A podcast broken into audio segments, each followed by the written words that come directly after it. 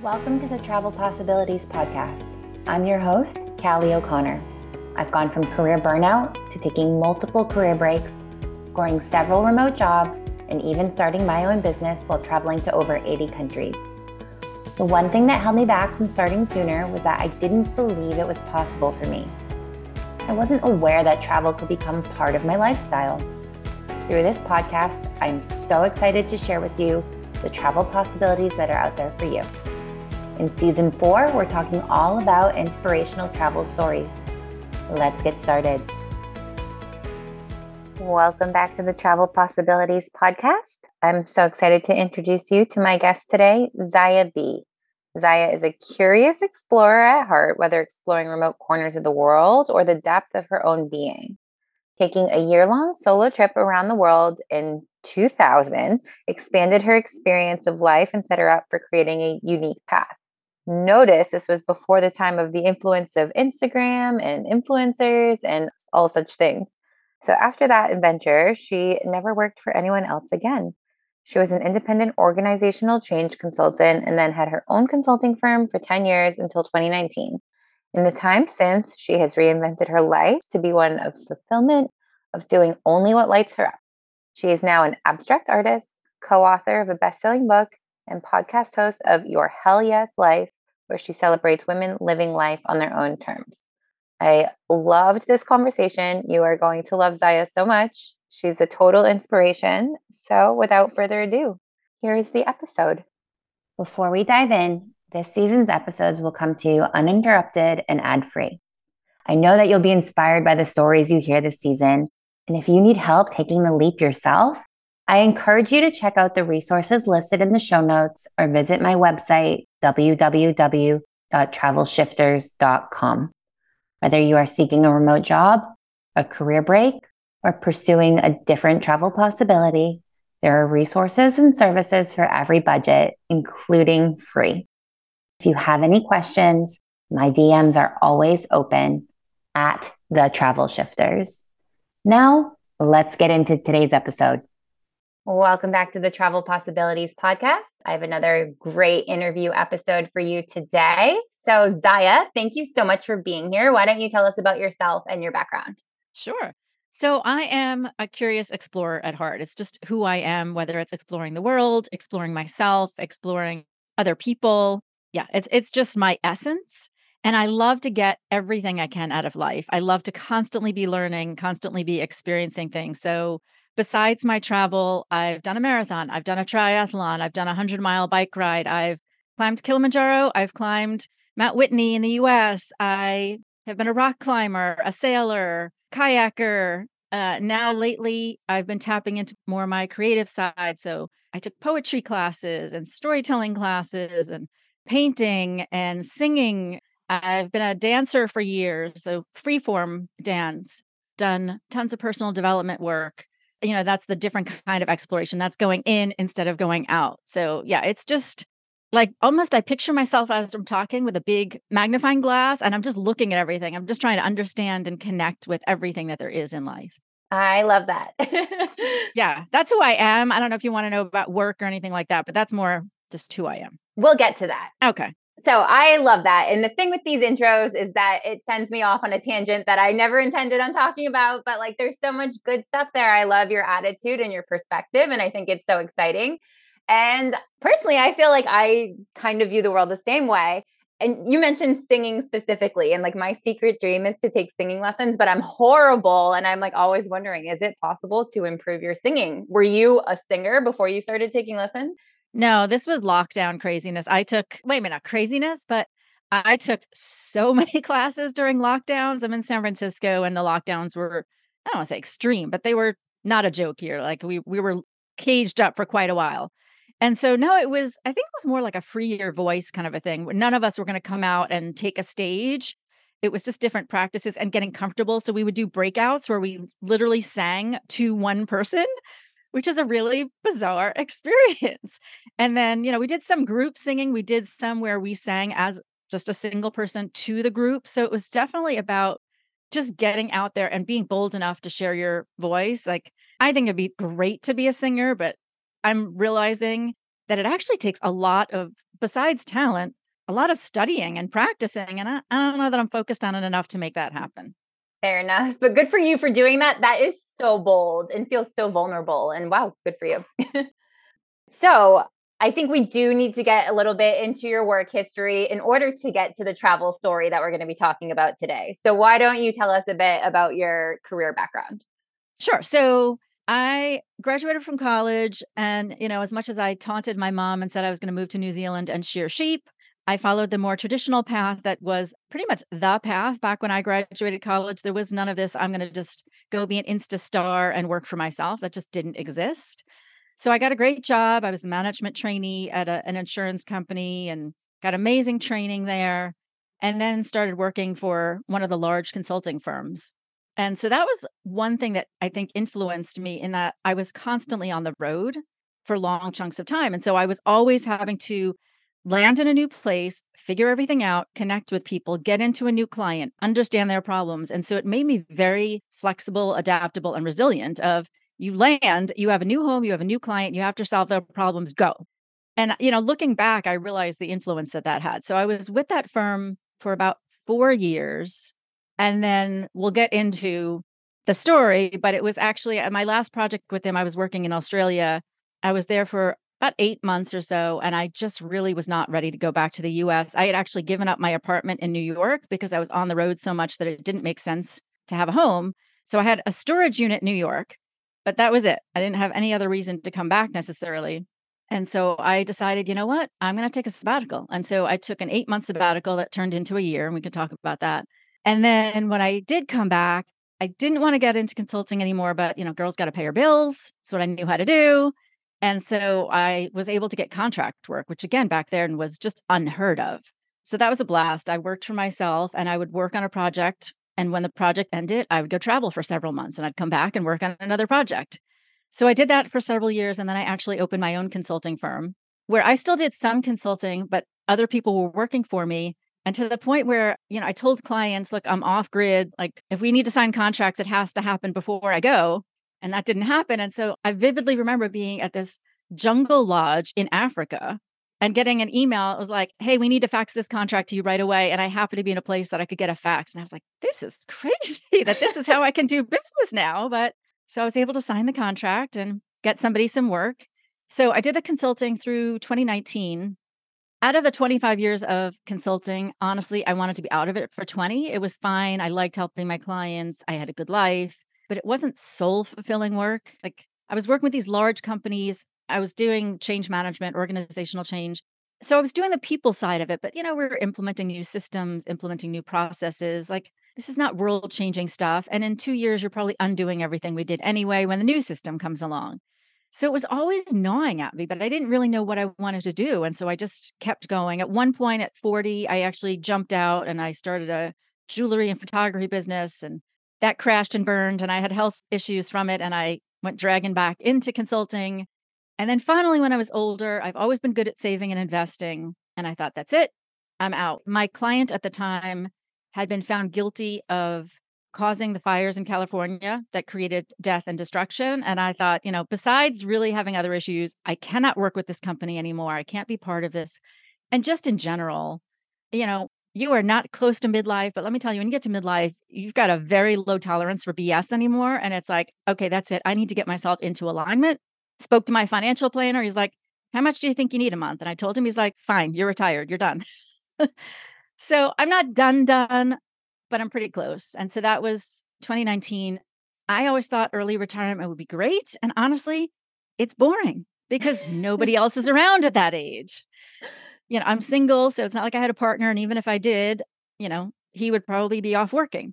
So 2019 was an odd year. So 2020, being a traveler, I thought, you know what? I'm going to get a one way ticket, head to Mexico, and then I'll just blow with the wind and figure things out for until I don't want to travel anymore. And I will figure out where I want to live. I will find whatever my purpose is, and I will find my partner. You know, no pressure on this trip that I'm going to figure my entire life out. So I got to a small town in Mexico. Well, I'm going beyond the work thing. I don't know if you want to know all this. Well. I want to know all of this. This is also good. just realized you asked me about work and I'm like rambling on. I'm loving it. We're going to get to all of it. I also bought a one way ticket to Mexico in 2020. So, like, I almost feel like we need to talk more about that. Oh, that's wild. Where is the small town in Mexico that you went? Zipolite. It's on the south. Do you know Zipolite?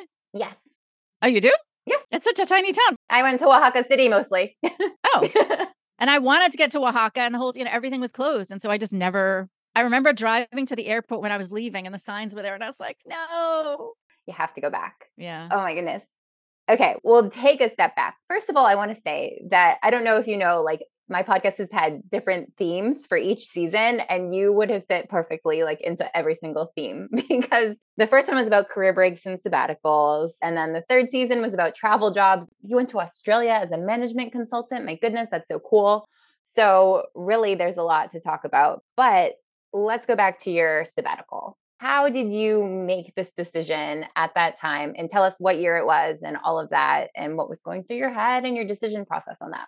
Yeah. So when, you know, it was a high pressure job. And so just as I was getting promoted to manager, I decided I was going to take three months off and I was going to head down to South America. I had done a semester abroad. And so travel was kind of lingering in the back of my mind. But again, that day and age, when you graduated college, you got a real job. I mean, not to say everybody, but most people, that's what you did. You didn't just pick up and travel the world. So it was still hanging in the back of my head. And so when I reached that that career goal that I had, I thought I'm going to go take a few months off.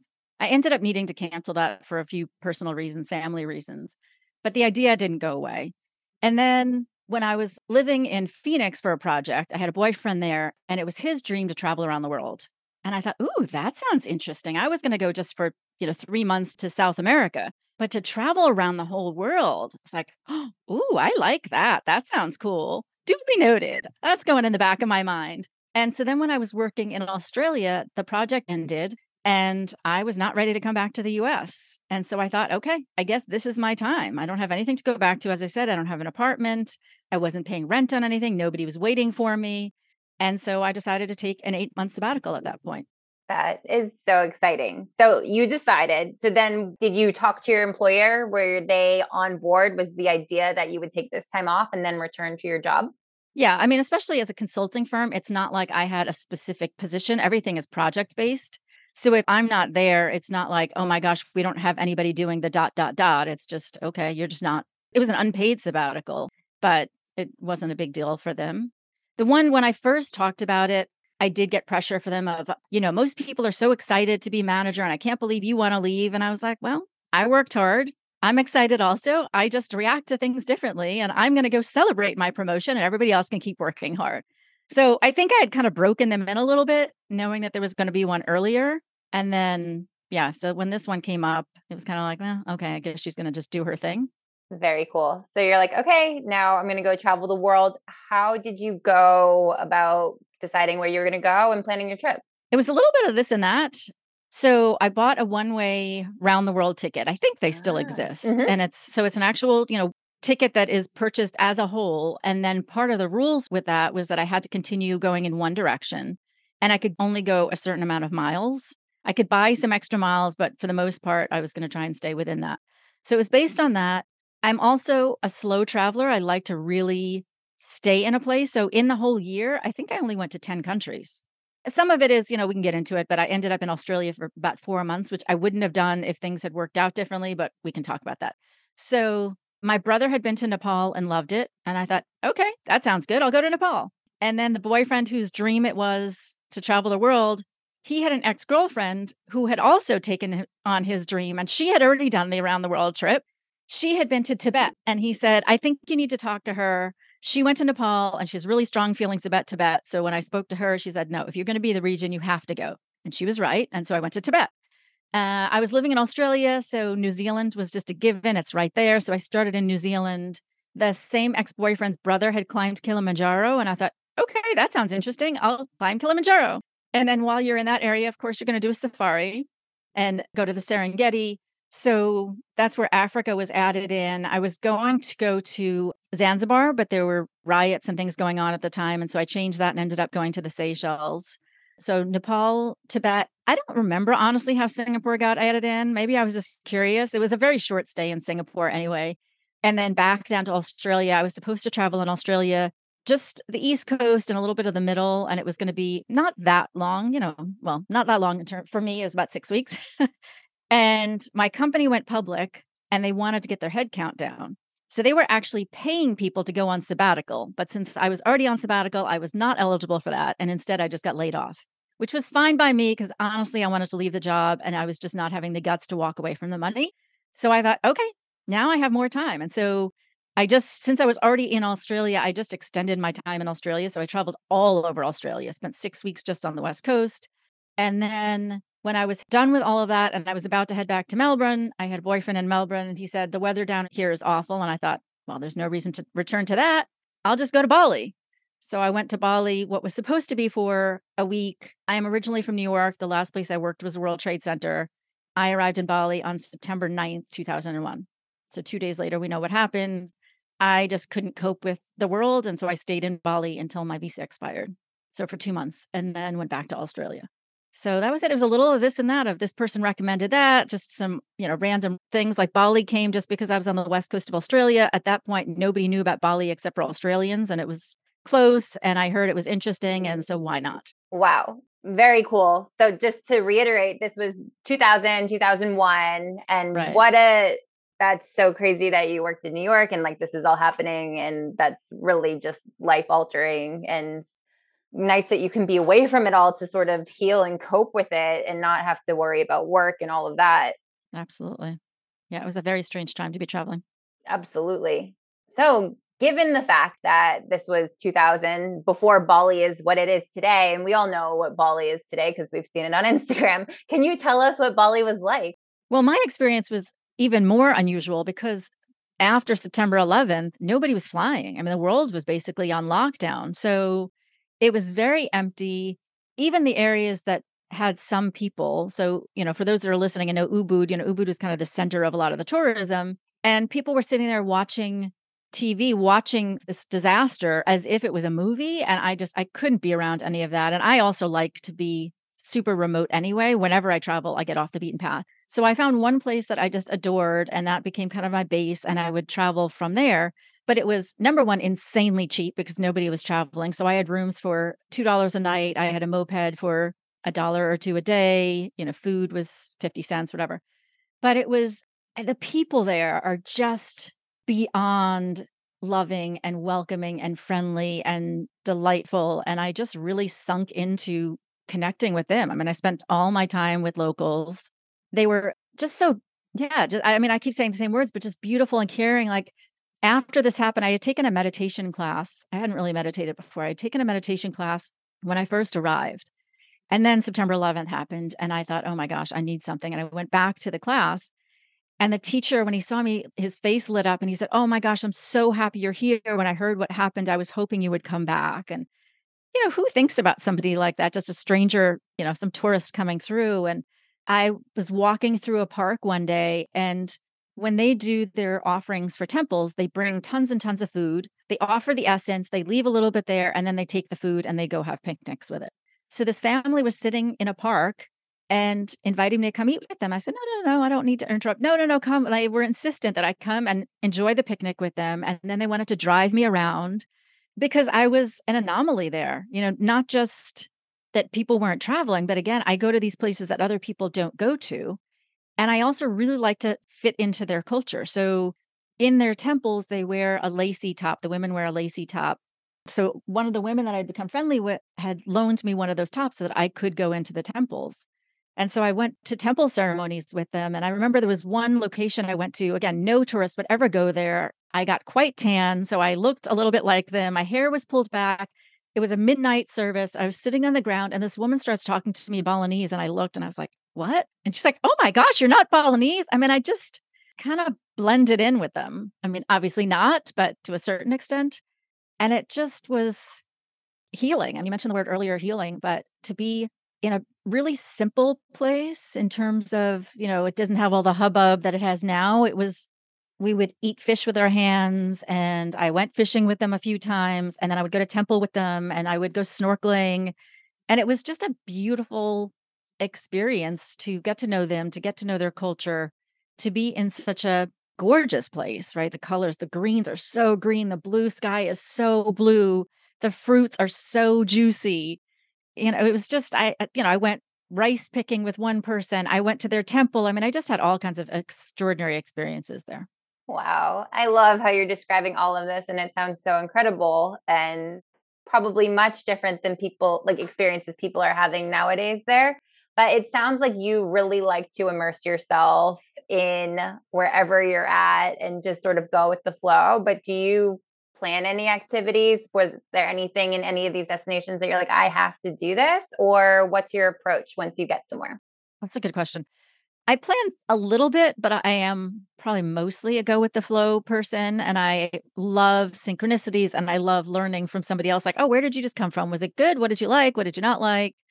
Yeah, I mean, some things I planned, like I knew I wanted to climb Kilimanjaro. I knew I wanted to do a safari when I was in Africa. While I was climbing Kilimanjaro, I met two Austrian guys who were headed to Egypt, and I've always wanted to see the pyramids. So I went with them, and we, oh, I did go to Egypt. I forgot that country also. and that's how that one came about. I just met two guys who were going to Egypt, and I joined them. So if I'm going somewhere that's like, you know, a bucket list type of place, like, oh my gosh, you have to see it, I'll plan that. Other things I'll have in the back of my mind of, you know, this is a special temple. Maybe I'll want to see that or a natural landscape. I will definitely want to see it, but it's not that I have to be here at this time and I'm going to go on this date because that's the beauty of extended travel as well. Of, oh, I'm tired today. Oh, it's raining today. Oh, whatever. And just let things unfold. And I feel like that's just led to just experiences that I couldn't have possibly planned. The people that I've met, the things that I've been invited into by locals, you know, that I'm just sitting in their local restaurant and instead of rushing off to the tour that I have planned, I'm invited to dance with locals. I love that so much. And I think it's so important. And we were talking a little bit before we started recording. I was saying how, like, initially when I first started traveling, I was just so obsessed with seeing certain things. I'm like, I have to see this, this, this, and this, because, like, my approach to travel was to make sure that everyone at home knew I made the right decision to quit my job and go traveling. And so I had to succeed and achieve in my travels. So by doing all the cool things. But in reality, I got burnt out and I was tired. And the best travel experiences I had were once I slowed down, once I let things happen, once I was able to meet and integrate with local people, immerse myself in the culture. So I am a huge fan of slow travel as well. I think it's so important and your experiences are going to be drastically different if you're open to it.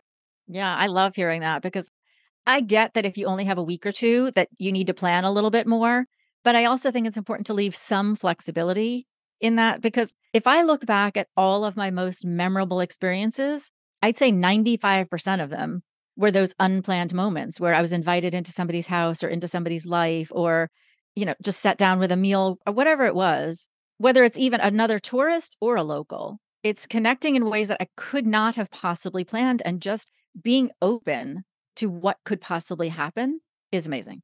I totally agree. And I think it's very important, like, especially if you're new to travel. I know sometimes the world can feel scary, but still remaining open in these new places because, like, it takes time to just let go. It's it's not so scary. It's amazing. The people are so generous and so kind. I know I have mostly US listeners here, so it's important to talk about that and realize that we're not necessarily the best. There's like a lot of other things to learn out there. There's a lot of ways to open your mind to, a lot of ways to do things differently and really just be open to the experience. It's incredible. Yeah, I'm going to say hell yes to all of that that you said. that yeah, we are definitely not the best. And honestly, I feel less safe in San Francisco and less safe in the US in general than I do in most places in the world. Between gun issues, homeless issues, all of the divisiveness now, I just you don't experience things like that. And that uh, sadly, I mean, I don't we don't need to get into it, but that's our reputation now as well that people are scared to come to the US because of all the gun violence that they hear about. And so to think about, you know, we always think of like, oh, US is best and this is great and then to hear you know, people from Australia. It's not like people who are, you know, living in some far off crazy place that don't, don't really understand the US. They're saying, no, I don't want to, I don't want to go. Every day there's another headline of more shootings. Yet, like a lot of Americans are the ones that are afraid to travel to other places. It doesn't really add up. Yeah. Okay. So on your trip, you went with the flow, you planned a few things here and there. Can you tell us about your modern day travels and compare it with your travels on your sabbatical? Because technology has come a long way. We have Google Maps, we have Yelp, we have all of these things so that you're always connected and can find things. How did you go about finding restaurants or activities or anything while you were traveling back in 2000? Well, there are these crazy things that we have called books. Wait, what's that? yeah, they have lots of these. There's this like paper stuff and it's glued together. Yeah. So in a lot of places, I did have a book like a Lonely Planet. I don't know if you've even heard of these things, of but you know, there's Lonely Planet and Frommer's and Fodor's and Rick Steves and there's all these things. And so if I was going to be somewhere for a long time, I often would have a book. You know, I would try and find something. Often, you know, there's no such thing as a Kindle, and you don't want to walk around with 20 books. So you you know hit up a local bookstore and see if there was somebody left an old one behind or something like that. And then it was again just talking to people to get ideas. It was a little more rogue and the other thing is travel agents. So Ooh. all of the flights were booked through travel agents. Tours you figure out once you get there for the most part and you just go talk to a travel agent or you talk to somebody that the hostel knows about stuff like that. So it was a lot more calm in ways. Like it seems like if I think about myself, it's so great that we have all this information. And now I can spend hours. It's insane to think about. I can spend hours picking out an Airbnb place. It's like, well, I want it to have a nice backyard and I want it to be safe and I want it to be sunny and I want it to be a good price and blah. I have to read every review and it, I'll drive myself crazy. Where in the past, I mean, yes, there's a difference also traveling at 30 and my age now you know, I had places that I swear in Africa, there was a place I think there may have been blood on the wall, but, you know, I was okay sharing a hostel room with six other people. I didn't care. So there's a little bit of that as well. But it was just, you know, in the book, there's here's the hostels, here's the mid range, here's the high range. And you'd go find yourself a payphone and you would call and say, Do you have availability? okay, I'm coming. And that was the end of the booking. There was no, well, it doesn't have the greatest reviews. It was like, well, it was trusted enough to be in the book. That's good. Let's go. Wow. And I totally understand what you're saying about spending all of this time reading all of the reviews. It's such a time suck and like it's really stressful. There's something about the connectedness level that we're at today that just adds so much undue stress. And it is like some of my favorite travel experiences are like when I don't have a SIM card or when there's the service doesn't work and I'm in a dead zone and I'm just not connected. And you're like, okay, well, got to be present now. And it is so freeing. And so I think it's important to talk about that. That's what travel has been like. And that's what it could still be if we weren't so obsessed with our phones. Yeah. I mean, and on that point, the other thing is it'll lead to more connection. Like, if you're sitting there with a paper map, maybe, hopefully you at least have a paper map. I used to try and get those. You still potentially have to ask for directions. If I didn't have a paper map, then you definitely, or I shouldn't say you, I definitely had to ask for directions. And so you have, you know, just forced is the wrong word, but it facilitated additional connection because I would stop people and ask, you know, and then it became charades because obviously a lot of times people don't speak English, which also is just another fun thing that today we have translate apps and we have GPS. And it's like, I don't need any of you. I'm just going to figure everything out on my own. And yet you're traveling, hopefully, with the intention of meeting locals. At least that's hopefully one of your goals. And we have all of these ways to put things in between meeting the locals, where if, to your point, you don't have the phone, so you can't look at what restaurant to go to and you can't get to your map and you can't do all these things, then either number one, you have to figure it out yourself, which builds resilience and confidence and all kinds of wonderful things, or you talk to somebody, which then who knows what's going to happen. Maybe they all of a sudden say, quick side note, when I was studying abroad, my friends and I were in Paris. We wanted something to eat. We didn't know where to go. We didn't have a book. We didn't have anything. And we just stopped this older man who's actually probably my age now, but and said, Hey, do you know where we could eat? And he said, I do. You know what? Get in my car. And there were three of us. And so we thought it felt it was safe. You know, he's not going to attack three of us get in my car, and if it's open when we get there, it's my treat. And this is so many years later. I mean, I was in college and it was open. And, you know, we were starving students eating like beans and crepes kind of thing. And he treated us to wine and a beautiful meal and dessert and drove us to where we were going afterwards. And it was just this magnificent experience that I still remember so fondly. He even said, I want this to be how you remember French people. And if you meet a French person in the US, I hope you would pass this on to them. And it stayed with me all these years later, even though I have a bad memory. And that would not have happened if I was sitting there with Yelp reviews and Google Maps. So those are the kinds of things people are missing out on. I love that so much. And I appreciate you sharing that story. And it's so true. And these are things that can still happen today when like you're not super reliant. And like one thing I want to note is your perspective is everything because I have a lot of conversations around travel and you can hear sometimes people who are new to travel there's a lot of fear. And like, I understand it, but they're like, what if I don't understand the language? And then we have Zya over here saying, a fun thing that can happen is you don't understand the language. it's really about how you look at it. And so that's important. Go into it with an open mindset. What could happen? I have no idea. This is so exciting, as opposed to, I have no idea. This is so scary. yeah, absolutely. And there's always going to be someone somewhere that will speak some kind of English, probably that, you know, you maybe you can ask them like when i was in china at the time there wasn't that much english around and so if i found someone that spoke english i would ask them i'd say here's where i want to go. Can you write it for me in mandarin? So then i have it on a piece of paper and when i'd get in the taxi i could hand the piece of paper over. Like there are ways that you can figure things out. Again i'm very good at charades at this point and i i still use it. So i had charades at first and then i upgraded and I got myself a picture book. There actually was a, like a pre-made little picture book, and so you'd go into a restaurant, like point at a chicken and point at a vegetable, things like that, or you know, go to your hotel and point at a bus. And so it actually just brings you back to simple times of almost, you know, when you were a kid before you learned to speak, and then as you were getting older, before you were having major things, we still communicated. You know, your parents know when you cry, you're sad. They know when you point, you want something. Like there were ways to communicate pre-verbal and we can still use those.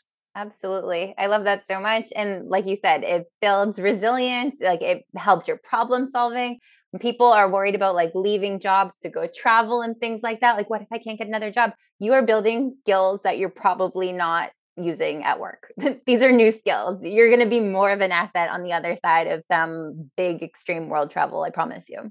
Yeah i'm so excited that you're getting these messages out. I appreciate that You've already shared some, but can you think of any memorable stories or something crazy or anything that you'd like to share from your sabbatical trip?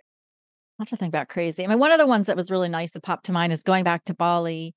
You know, I did wear that temple top that I mentioned. And well, this is not a, a special moment, but it's just as I was driving, it just popped to mind. It was so ridiculous. that the helmet that I got on my moped, and I hope my parents aren't listening to this, they gave me like a batting helmet. I mean, it was not going to do anything if I actually got in an accident. And, you know, they believe in next lives. And so I think they just don't care if they die in this one. Maybe I don't know. Maybe I'm being too flippant, but I wore my my helmet and I remember when I went to stop and get gas, people were laughing at me. And I was like, why are you laughing? And they were like, you don't have to wear the helmet if you're dressed in temple attire. And I was like, no, I actually still care about my head. but the only reason that they wore them was because it was a requirement. And when you're wearing your temple attire, you don't have to wear it. But that wasn't the story. It was just something that popped to mind. So as I was driving to like the high temple, like the most important temple, I was dressed in my temple attire. And, you know, the top priest for Bali, I don't remember what they're called, but, you know, they are the main person, was reciting prayers in Sanskrit. And I was just standing, observing and listening. And he stopped and he motioned for me to come up on the stage with him which is completely unheard of. But he was so shocked the tourist would number one go to where he was, because as I said, there weren't many people around. Maybe it is now, but at the time it was definitely not a tourist attraction. It was a place that people would just go to share their offerings with this most important priest. And so the idea that I was dressed the way I should be for the temple and that I went to that trouble, he was so touched and honored that he brought me up there and we talked. And as I said, Balinese people bring food offerings as an offering to the temple, to the gods, and to these priests. And so he had all kinds of bananas and he gave me stacks of things to take back with me. And I was friends with all the guys that lived in the area. They would all actually sleep in the lobby of my hotel because they thought where they lived was boring. And when I say hotel, I mean, let's picture that like it was not a fancy hotel where I'm staying. And so I brought these back and I told them where they where I had gotten them and they were shocked. They were like, What do you mean you spoke to him? Nobody gets to speak to him. How did you get food from him? I mean, they were just so completely blown away by this thing. And I was as well. I knew in the moment how special this was to sit up there as he was reciting his prayers and to have that honor. I mean, it would be like as if the Pope says, Come sit with me while I'm offering a blessing or something like that. You know, so then they enjoyed the the bananas, these very special bananas who had been blessed by him. And so it was a really sweet moment that I really enjoyed.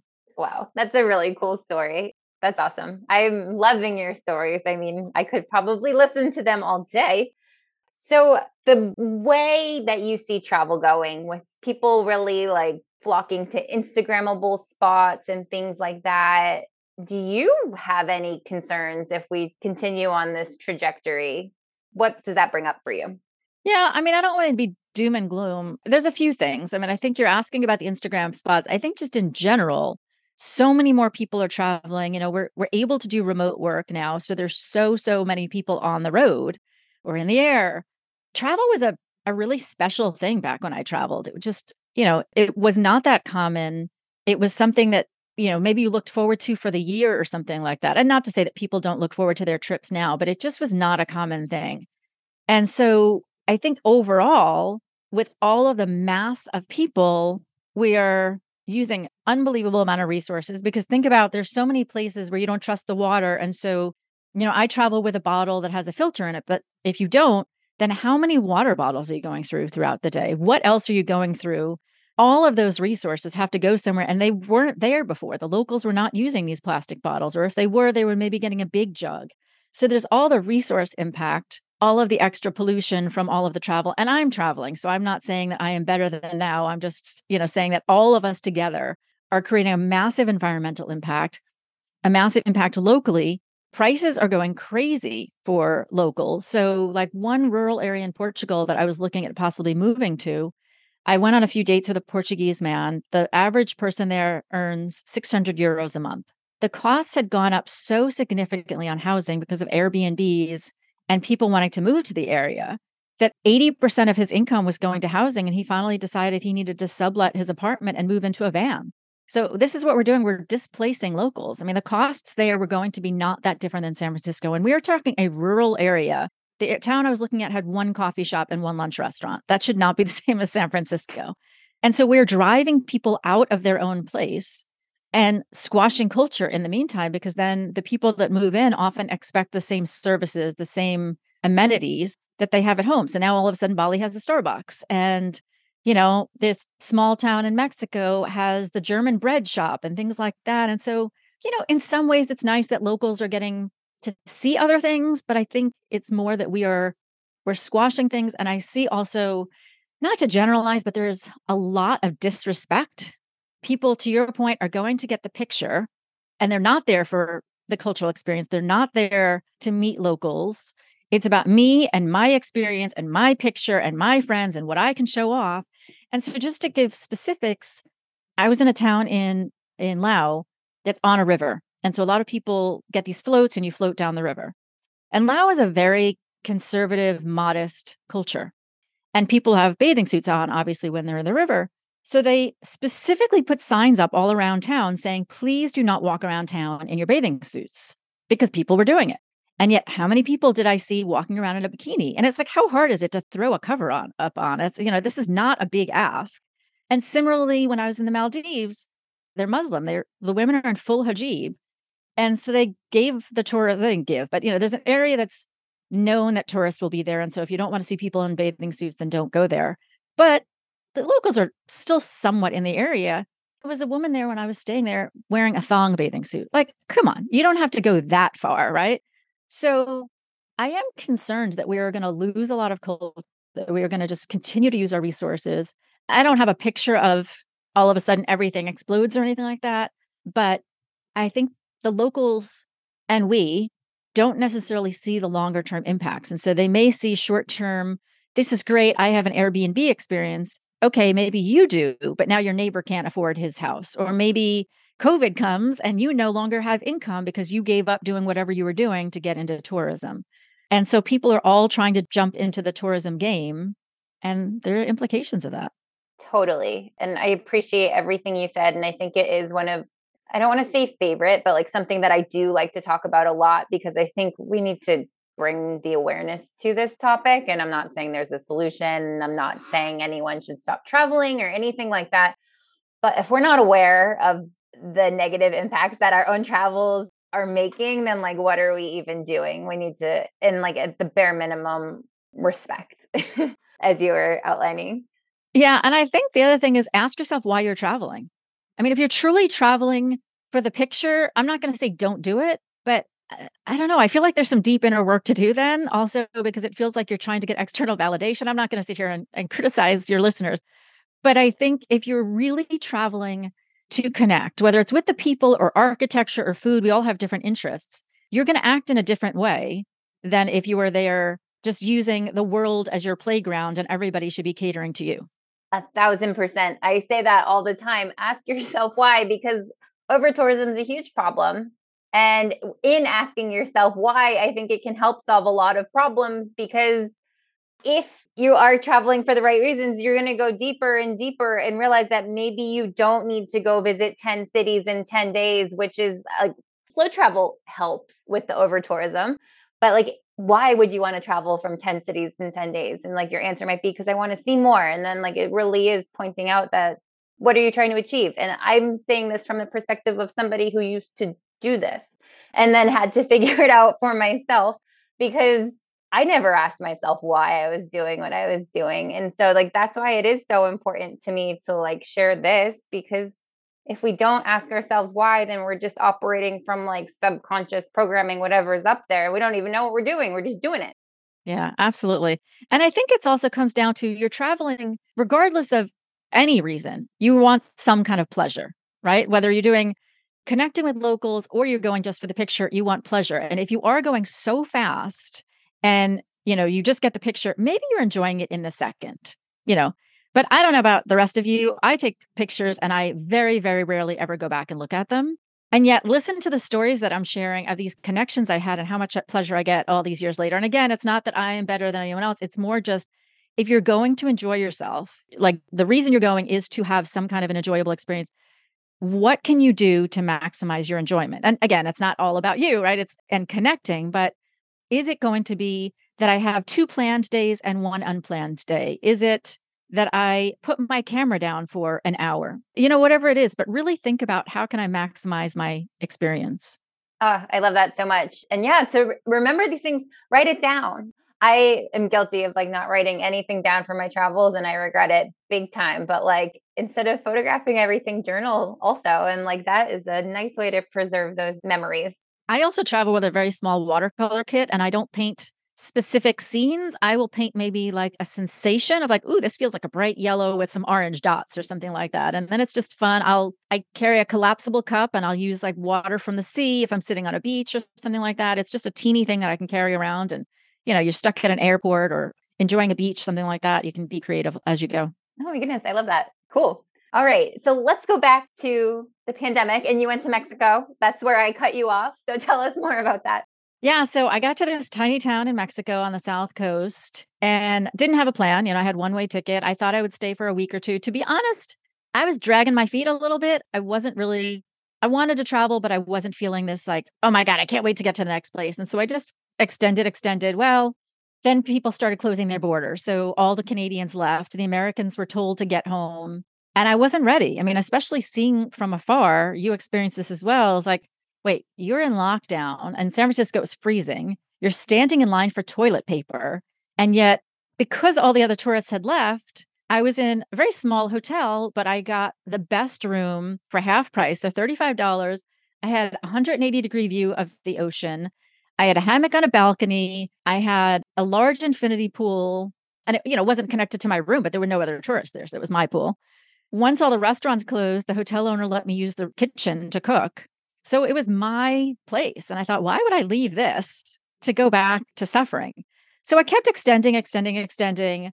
You know, even I remember I was thinking about going to Peru next, and Peru first closed to people from Asia. Then they closed to people from Europe. And I thought, oh my gosh, I'm going to get to go to Machu Picchu and be the only person there because it was still open to Americans at the time. And thank gosh I didn't go because Peru got very strict and locked down their borders and nobody could get out.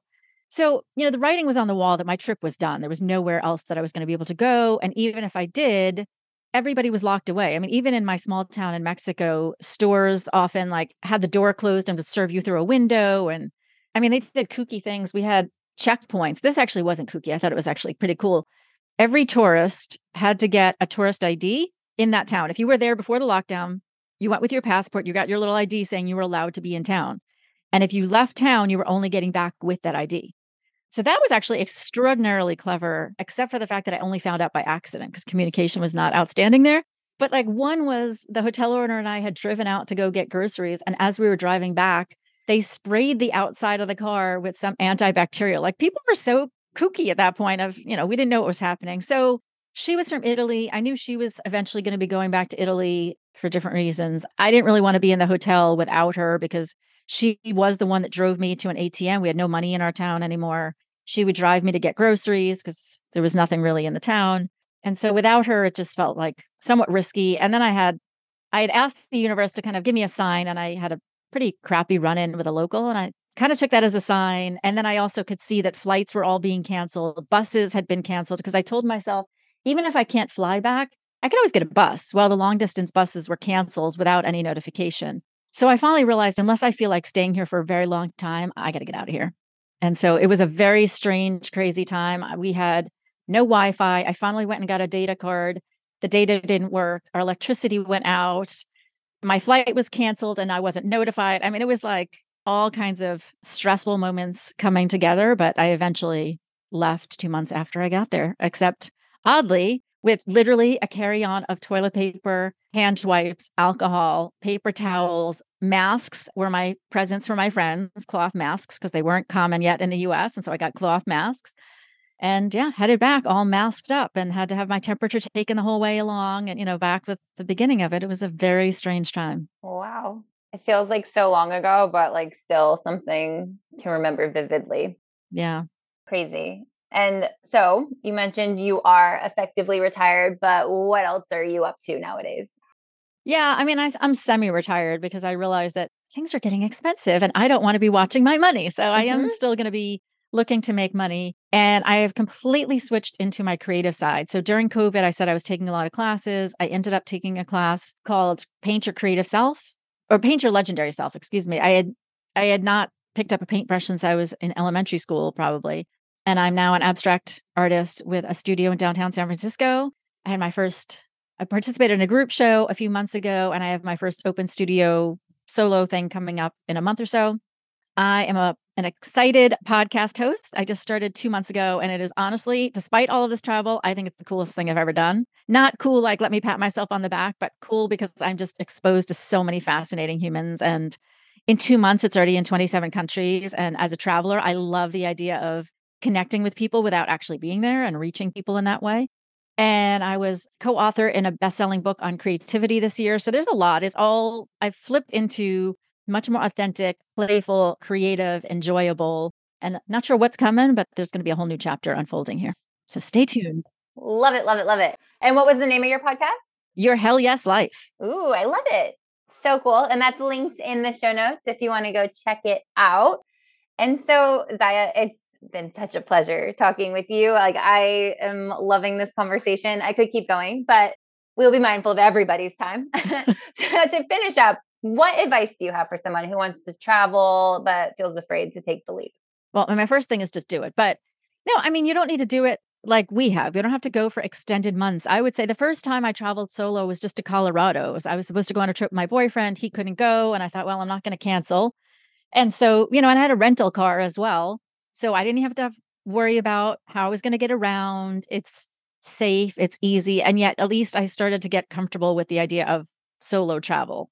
So it depends on whether you're nervous about the solo part or the international part, but you could also even join a group tour and then add on a few days afterwards. You're already there, you already feel comfortable, you already have some more confidence. And now, okay, I can just go spend four days by myself in this place. There are Facebook groups for so many locations. So if you really want, you can tap in and say, okay, I'm going to Portugal, I'm going to Lisbon. Let me connect into the digital nomad community in Lisbon and connect with other people. Or I'm a dancer, let me find the dance community so that you have other people that you can maybe connect with when you get there, and that'll help you feel comfortable as well. And then just do it at your own pace. I mean, there's nothing to say that you need to go jump on a six month sabbatical with a backpack and travel around the world. If you want to go somewhere small and easy, go there. And, you know, you said most people are in the US. So focusing on English, I'd say also start somewhere that speaks English. Go to Australia, go to New Zealand, go to the UK. You know, there's many places that speak English, or go somewhere that there is a lot of English. Like if you go to many places in Europe, there's a ton of English, well, in Asia as well, but you know, so make it as easy as possible for yourself. You know, take out the language barrier, take out some of the other things that maybe scare you. You know, if you're scared about, I don't want to eat alone, then you join a group and say, hey, who wants to meet me for dinner? And then just spend the day by yourself and meet up with someone for dinner. There are ways to make it less scary, but also be smart. You know, if you wouldn't travel or walk around by yourself at home at midnight, then don't go doing that somewhere else. If you wouldn't wear you know, great jewelry in not a great area, don't go doing that somewhere else. So, you know, keep your smarts about you, but get out there because travel is life changing and miraculous. And if you're listening to this podcast, then you obviously have an interest in it. So I'd say, especially your Hell Yes Life came about in large part because I met women on the road who saw me traveling solo and said I could never do it. And I was so over hearing people say that that I thought that's it. I need to start encouraging people to take risks, women specifically, to take risks, to face their fears and to go out there because what possibilities are you blocking for yourself if you give into the fear, not just of travel, but any aspect of your life. So travel is a fun way. Go test this out and then once you face this fear, the world is your oyster. You can go face your fear in any other area of your life. Yes, I love that perfect advice to end on. And really quick, is there anywhere people can find you online if they want to learn more about you? I'm mostly on Facebook. So Zya Be on Facebook. I have a Facebook group, Your Hell Yes Life, the podcast, Your Hell Yes Life. I am on Instagram, but not very active. Uh, so I have Your Hell Yes Life and Zya.be on Instagram. Okay, perfect. And that's all linked as well. Zya, thank you so much for being here and sharing your stories. It was so fun to talk to you. And everyone else, I will catch you on the next episode. Thank you for tuning in to the Travel Possibilities podcast. If you liked what you heard, I would be so thankful for your positive review on Apple Podcasts so I can keep the episodes coming. If you aren't already following me on social media, come soak up the extra tips and travel inspiration on Instagram by following me at The Travel Shifters or by visiting my website at travelshifters.com. Thank you so much for being here, and I can't wait to connect with you in the next episode. Be sure to subscribe so you don't miss it.